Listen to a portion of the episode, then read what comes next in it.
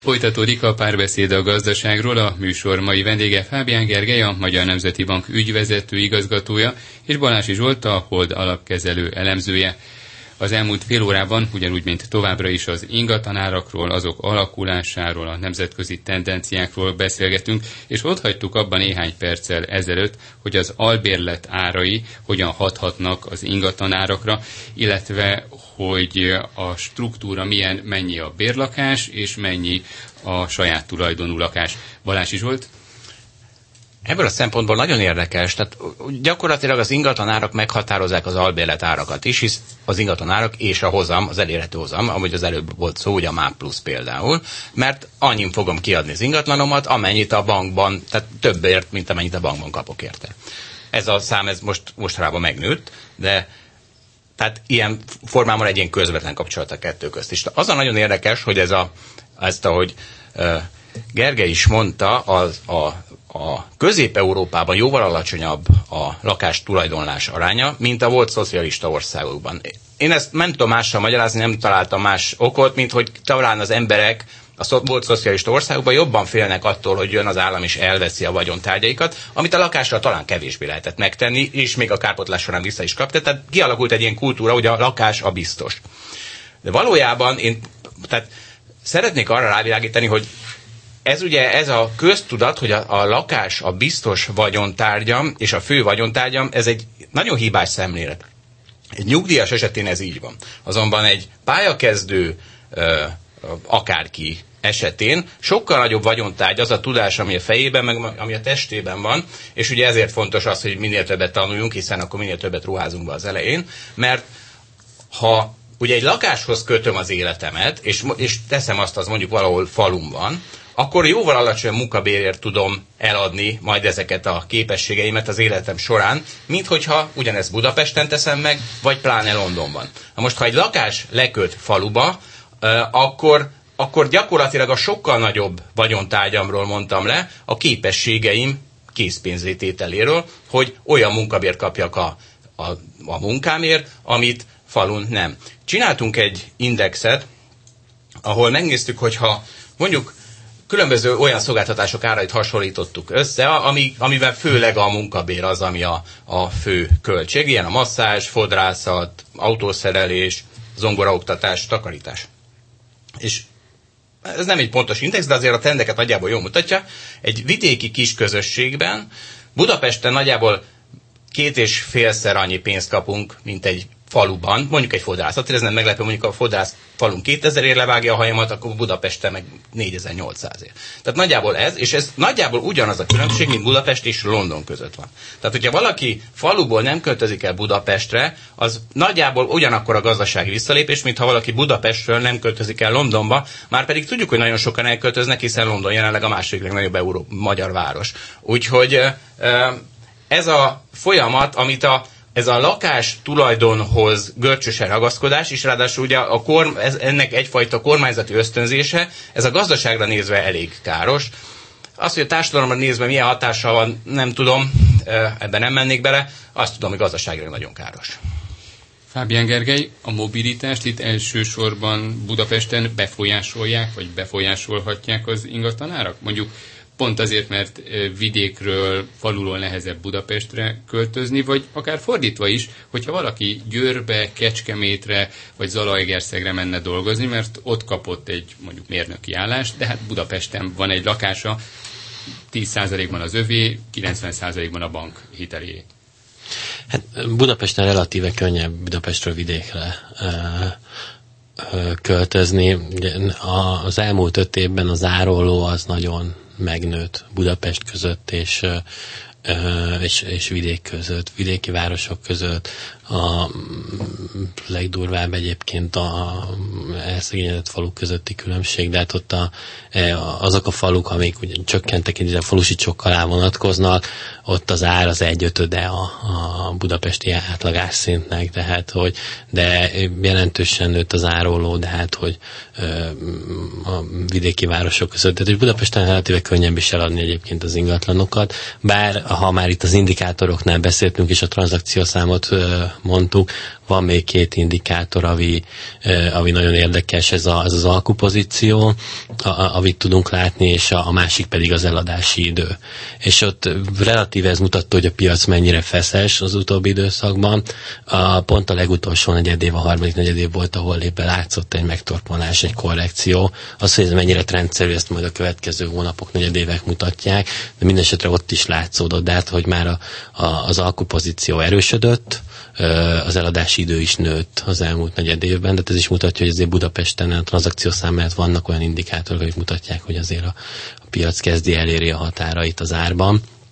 A, itt igen, itt mobilitás szempontból ugye beszéltünk erről a külföldre költözésről, és hogy az ottani albérletárakról, beszéltünk az agglomerációról, e, ez ugye megint csak egy, egy versenyképességi probléma, hiszen amit ma a Vita Vaze azt mondja csúcsidőn kívül, hogy 40 perc bejutni az, az valóságban a csúcsidőben ugye a Vaze már kétszer annyi időt mond, és azért ha valakinek Budaörsről jár be, vagy kicsit távolabb próbál bejutni Vácról, vagy Szentendréről, ott azért az, hogy két-három órát az autóba tölt, az egy, az, az egy, az egy komfortzóna kérdése, az, az, az hat a munka, munkapiaci teljesítményre is, de hát, hogy azért ez, egy, ez mindenképpen egy, egy probléma.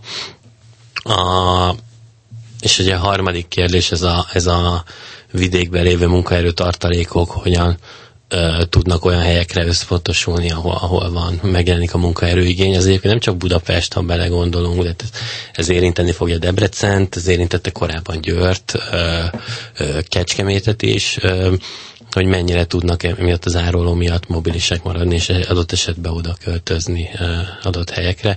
Egyébként volt egy olyan kutatásunk például pont Kecskemétnél, ahol, ahol kimutatta, hogy a Mercedes gyár megjelenése és a hozzáköthető beszállítók, tehát ez, a, ez az élénkülés, amit bevett egy ekkora gyárnak a, a megjelenése, ami ugye GDP-ben is egy érezhető a teljes magyar GDP-ben, ez 15-20 százalékkal növelte önmagában a, az árakat Kecskeméten, de, valójában, de valóban ha zárólót nézzük, a legkényesebb ma az, hogy vidékről, ha valaki Pestről akar költözni, mobilitás szempontjából, munka szempontjából ez ma, egy, ma sokkal nehezebb, mint négy évvel ezelőtt volt, és ezzel nem mondtam sokkal, de ez mindenképpen egy, egy versenyképességi kérdés, és ez mindenképpen egy olyan probléma, ami a gazdaságnak is egy probléma. Balási Zsolt, ugye beszéltek arról, hogy a befektetési célú ingatlan vásárlások talán legalábbis a külföldiek részéről visszább estek, vagy már nem olyan erőteljes, mint néhány évvel ezelőtt, de változott az elmúlt években idehaza a bérlakás és a saját tulajdonú ingatlanok aránya? Tekintve azt, hogy, mint említették, nagyon sok volt a befektetési célú vásárlás. De pont fordítva, tehát a külföldiek beruházási vásárlás az megmarad. Az, amíg az S&P 500 emelkedik, addig jönnek ide a külföldiek, mert hiszen ez is egy befektetési eszköz, aminek van a mekkora megtérülése, nem olyan drága, mint akár az S&P 500, nem akarok senkit kétségbe ejteni, de vannak de kevesebb sok... a külföldi befektető is, nem? E... Nem látjuk ezt. A nagyságra összességében nem. Egyes kerületekben meg, ahogy mondtam, és ez a 13., 5., 6. kerület, 7. itt, itt azért, sőt, még azt hiszem az elsőben is, azért 20-25 százalékát teszik ide. Hát az. A összetétel az változik. Tehát korábban mm, voltak írek, nyugatról most nagyon, nagy a, nagyon magas a kínaiak aránya az elmúlt években de ez máshol is ott van egyébként, tehát ez Oaklandtől Vancouveren keresztül, ez, ez mindenütt egy, mindenütt egy jelenség. Igen, tehát ugye a, a, a MÁ plusz megjelenése az nyilván a belföldi befektetési célú vásárlókra hat. Külföldön nem jelent meg MÁ plusz eddig úgy tudom, meg rá is nem tudunk róla. Igen, Boldog... csak ugye, mint említették, emelkedtek az ingatlanárak, a megtérülés már nem feltétlenül olyan, az emberek számolnak azzal, hogy azért nem fog minden évben 20%-kal emelkedni az ingatlanára, bár még mindig, mint említették, olcsóbb Budapesten, mint mondjuk Bécsben egy ingatlant venni sokkal olcsóbb, és ugye mondom, ugyanezt az S&P 500 is minden évben elmondjuk. Tehát elmondjuk, hogy ezek a részvények már rohadt drágák. Erre idén még 20%-ot emelkedtek. Azért, mert egyszerűen, pardon, annyi pénz van a világban, ami a jegybankoknak köszönhető, ami a kínai tőkemenekítésnek köszönhető, ami, aminek valahol le kell csapódnia. Tehát amíg ez folyamatosan képződik, addig, addig lehet egyre drágább Budapest, de ha még mindig olcsóbb, mint a környező városok abszolút értékben, mert így jövedelem arányosan nem, akkor, akkor nincs segítség, akkor ide is jönnek majd a külföldi vevők. És akkor nőtt a bérlakások aránya? Mert ugye ez a 80%-20% volt korábban, nagyjából természetesen, de nem. érezhető? Én, én, én, én, azt látom, hogy nem. És ugye itt, itt, de persze itt majd megint érdemes arról beszélni, hogy Budapest vagy Magyarország. Magyarországon gyakorlatilag nem változott. Budapesten el tudom képzelni, hogy nőtt a bér, bérlakás aránya, de, de drasztikus statisztika különbséget én még nem láttam. Ott se feltétlen, mert megjelentek kiszorító dolgok, de ilyen kiszorítás volt például az Airbnb, ami egyeteműen összead de hát egy adott befektetőnek az, hogy megveszi a lakást, és azt Airbnb-re hasznosítja, vagy, vagy bérlakásnak adja ki, ott az összehasonlítható, de hát az, az helyettesíthető termék, de hát, hogy ott is inkább azt láttuk, hogy ennek volt egy kiszorító hatása. Én, én, én finomabban fogalmazok, de én nem érzem azt de nyilvánvalóan egy nagyon fontos szempont a, kormányzati politikában a családpolitika, és ennek egy nagyon fontos eleme, hogy támogatják a lakhatást, hiszen ez segíti a, a demográfiai folyamatokat, a családvállalást, a több gyermek vállalását. Ez mindenképpen egy, én azt gondolom, mindenképpen pozitív önmagában egy bizonyos részi támogatás miatt, még ha egy család, ha nem akar lakást, akkor nem fog. Ez annak segít, aki lakhatáshoz akar jutni. Persze az egy másik kérdés, hogy most mi van a fejekbe, vagy miért akar, miért ragaszkodnak néhányan -e a, a lakhatáshoz. Itt én inkább azt látom, és ez, ez, ez, ez egy nagyon nehéz kérdés így a kereslet kínál szempontjából, hogy ugye e, egyes lakástámogatások növelik a keresletet, felhajtják az árat, ezzel gyakorlatilag a, a maga a támogatásnak az összegét is erodálják. Tehát megnéztük összehasonlítva a 2007 előtti, 2004 előtti lakástámogatási rendszerrel, nominálisan, de hát abszolút értelemben most forintra sokkal nagyobb támogatás jár a családoknak a, a lakhatásra. A lakhatás mellett döntenek csak mi a babaváros. A, Viszont ha megnézzük a drágulást, a lakását drágulást, relatíve maga a támogatás intenzitás, ha a ingatlanokhoz nézzük, az igazából ugyanakkor, sőt némileg kevesebb is, mind Budapesten, mind vidéken is. Tehát a lakásár növekedés ö, lehet így csúnyán fogalmazni, felfalja ezt a támogatást. Ö, én szerintem a egy, egy másik kérdés, és ettől függetlenül, és ezért mondtam, hogy párhuzamosan egy kérdés, hogy a kínálatot is segíteni e, kell, e, hiszen sokaknak lehet olyan igénye adott élethelyzetből, pályakezdő, stb., aminéről bérlakást igényel, és ennek inkább a bérlakásba kiszorult a hatása volt az Airbnb-nek is, de hát, hogy kevés a bérlakás ahhoz képest, amit, mint egy főváros, globális fővárosról beszélünk.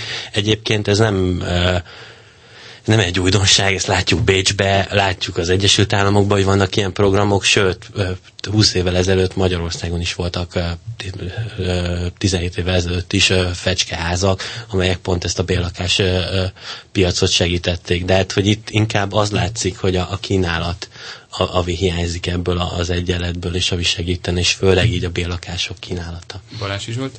És ugye amikor a lakáspiacon akarunk segíteni, vagy a lakhatási helyzeten, akkor nem feltétlenül lakásokban kell gondolkoznunk, mert például a közlekedés segítségével, a közlekedés fejlesztésével is rengeteget lehet segíteni.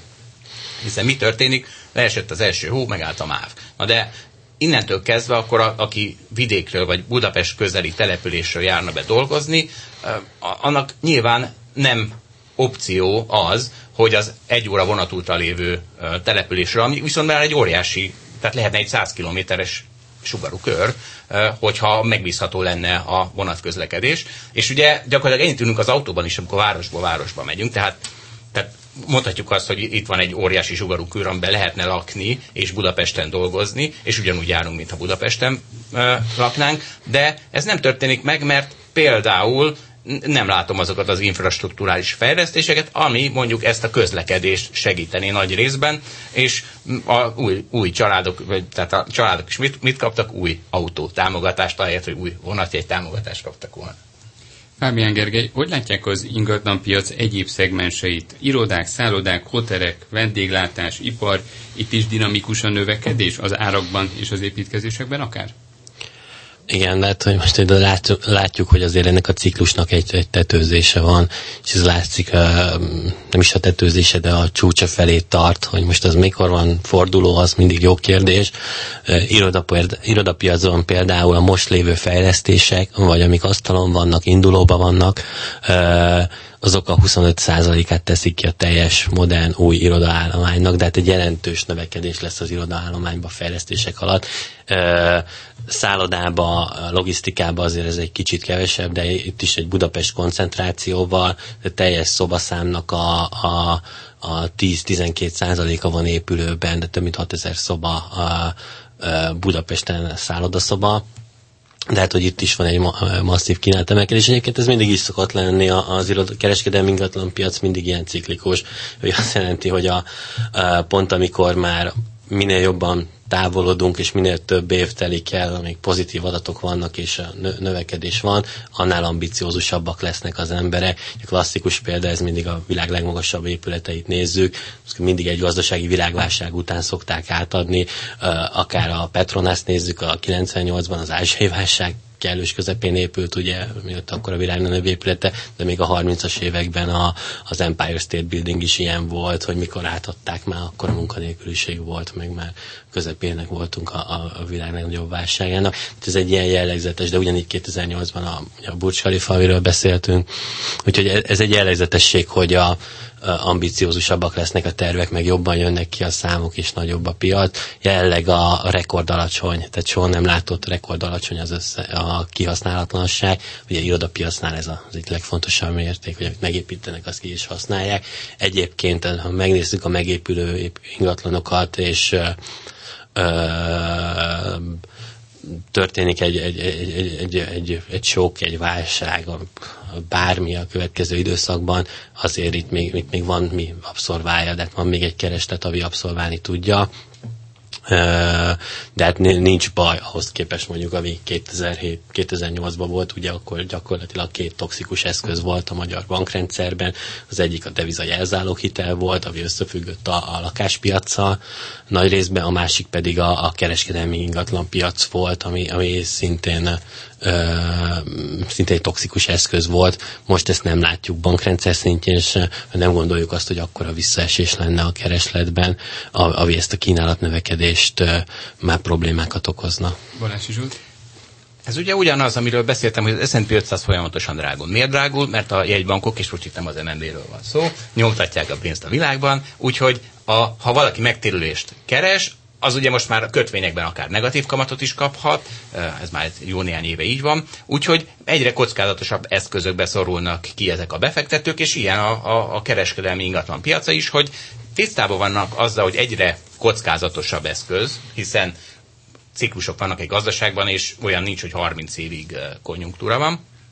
Viszont ennek ellenére kénytelenek venni, mert még annak van a legnagyobb megtérülése, úgyhogy kénytelen lesz egy kereskedelmi ingatlan építő cégbe beruházni, vagy magába az épületbe beruházni, és ennek látjuk. Tehát ennek a óriási globális likviditás bőség keresi a targetjét ennek látjuk például itt a kereskedelmi ingatlanpiacon is a hatását. Érdekes jelenség az irodapiacon, hogy sok helyen, tisztelet a kivételnek, euróban számítják a bérleti díjakat és a havi költségeket is.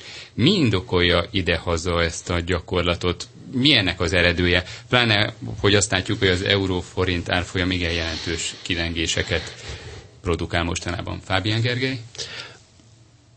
Ez alakult ki a piacon annó. Erről sokat lehet vitázni, sok, sok vita is folyik erről, mert ugye ez magával vonza azt is, hogy ha megnézzük a bankrendszert, akkor gyakorlatilag devizában nyújt kereskedelmi ingatlan hitelt, és emellett könnyen mondhatja, hogy természetes fedezet van. Egyébként sok nagyon összetett a kérdés, mert sok vállalat van, sok olyan hely van, ahol amúgy egy, egy meg nem nevezendő multinacionális cégnek ez nyilván ez semmiben nem fáj, meg egy kiskereskedőnek, aki, akinek forintban van a bevétele, de hát, hogy itt széles spektrum van, akinek van. Ez gyakorlatilag annó, amikor elindult ez a modern irodapiac, így alakult ki ez a gyakorlat, hogy euróba szedik a 2000-es évek elején, és ez, ez megmaradt. Balázs is azt hiszem, ez azért alakult ki, mert itt a szokásosnál nagyobb a külföldi szereplők aránya, akár a bérbeadók esetén, de főleg a bérbevevők esetén, hiszen ki az, aki kivesz egy irodaházat, vagy egy irodász több emeletét, az egy nagy multi. Akik persze nem forintba szeretnének mérni, amit csak lehet, hanem euróban, és ugye itt a, sokszor van ebben a műsorban szó arról, hogy eurót be kéne vezetni, vagy sem. Ugye ez egy óriási előny minden gazdasági szereplőnek, hogy nem kell egy, egy mozgékony, volatilis deviza árfolyam mozgására figyelni, hanem euróban van az egész, és akkor az a, például mondjuk egy multinacionális cég, amelyik tervezgeti, hogy Szlovákiában bővüljön, vagy Magyarországon, annak nem kell a különböző deviza árfolyamokon számolni, mert tudja, hogy euróban van mind a kettőben a béleti díj, és könnyű összehasonlítani őket. És hogyha azt mondom, hogy most ebben a pillanatban, vagy ezekben az években ingatlan építési boom van Magyarországon, akkor az állításom helyes, Fábián Gergely? Hogy látják? Természetesen a jövőt nehéz megjósolni. Igen, ez a örök dilemma, és valószínűleg nem itt lennék, ha tudnám, hogy buborék van. Ezt el szoktam mondani sok helyen, hogy a, és ez nem a reklám helye, a Big Short című film az egy zseniális film ilyen szempontból, ami az amerikai 2008-2007-es ingatlanpiaci boomról szól. Zseniális dialógusok vannak belőle, hogy most ingatlanpiaci buborék van, vagy nem, és észérvekkel nem is tudták, ugye ők arra fogadtak, hogy van és esni fog, és igazából ők például ak- akkor jöttek rá, hogy ingatlan piaci boom volt, amikor lementek Floridába, ö, beszéltek emberekkel, beszéltek egy olyan ügynökkel, aki, aki striptisztáncosokra specializálódott már, mint hogy nekik ad hitelt, vagy beszéltek egy striptisztáncossal, akinek öt hitele volt, és mindegyik arra a konstrukcióra épült, hogy az ingatlan áraknak emelkednie kell, különben nagy baj lesz, és ott jöttek rá helyszíne, modellel nem tudták kimutatni ezt, hogy bum van, vagy buborék, vagy, vagy mi, de hát én azt mondanám, hogy mindenképpen egy, az ingatlanpiacnak egy olyan részén vagyunk, ahol egy nagyon élénk kínálat van, és egy nagyon aktív piac. Én nem mondanám, hogy bum van, vagy buborék. Balási Zsolt, felfutó ágban vagyunk, akkor fogalmazunk így. Hát ez ugye a ciklustól függ, és szerintünk már egy jó ideje a ciklus tetején vagyunk, de folyamatosan ott vagyunk. Egyébként az az érdekes, hogy ebben a filmben, eh, ahol már ennyire hangos jelei volt hogy bum van, ott ezek a szereplők még azért egy fél, egy évig még szívtak a pozícióikkal, óriási. Tehát az egyiknek be kellett zárnia azt, hogy az ügyfelek kivehessék a pénzüket a hedge mert ki akarták venni, mert folyamatosan rossz irányba mentek ezek a pozíciók. Tehát óriási veszélye van ennek, amikor valaki meg akarja jósolni egy piac tetejét vagy egy piac alját, az, egy, az, egy, az pont egy ilyen volt, amikor nagyon sokan megégtek azzal, hogy itt már borzasztó drága minden, tehát sortolni kell, viszont nagyon sokan sokat is kerestek vele most, hogy ebben hol tartunk, és hogy meddig tudják a jegybankok, mert ugye az egy nagy változás a világban, hogy a jegybankok most úgy döntöttek, hogy mindent megtesznek. Tehát, hogy Amerikában még csak mondhatni, még lassulás sem volt, már is csökkentette háromszor a Fed a kamatot idén. Nem tudom, hogy ez elég lesz ahhoz, hogy megállítsák, tehát, hogy minél több, meddig tudják kitolni ezt a ciklus tetőt, egyelőre sikerül nekik, úgy tűnik. Én szerintem itt egy fontos szempont azon az ingatlanárak, hogy alakulnak, hogy hogy a bankrendszernek milyen kitettsége van kockázatos hitelekbe, és itt akár megnézzük a kereskedelmi ingatlan kitettségét, annak ellenére, hogy most egy aktív hitelezés van, akár megnézzük az olyan lakáshiteleket, ahol magasabb hitelfedezeti mutató van, de hát hogy a, a, az ingatlan értékéhez képest nagyobb arányba vesznek fel hiteleket, azért ez egy jóval mérsékeltebb kitettség, mint ami volt évekkel ezelőtt, de hát hogy mindenképpen az, az egy fontos, és ez sokat tud so, sokat jelent, hogy a, a bankrendszer biztonságosabb.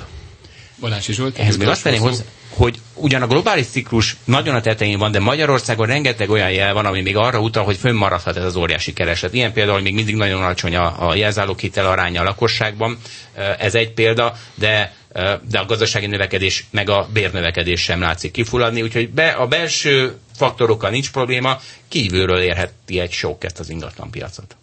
Köszönöm, hogy itt voltak. A párbeszéd a gazdaságról mai vendége Fábián Gergely, a Magyar Nemzeti Bank ügyvezető igazgatója, és Balási Zsolt, a Hold alapkezelő elemzője volt. A műsort visszahallgathatják az infostart.hu oldalon, illetve megnézhetik az Inforádió YouTube csatornáján.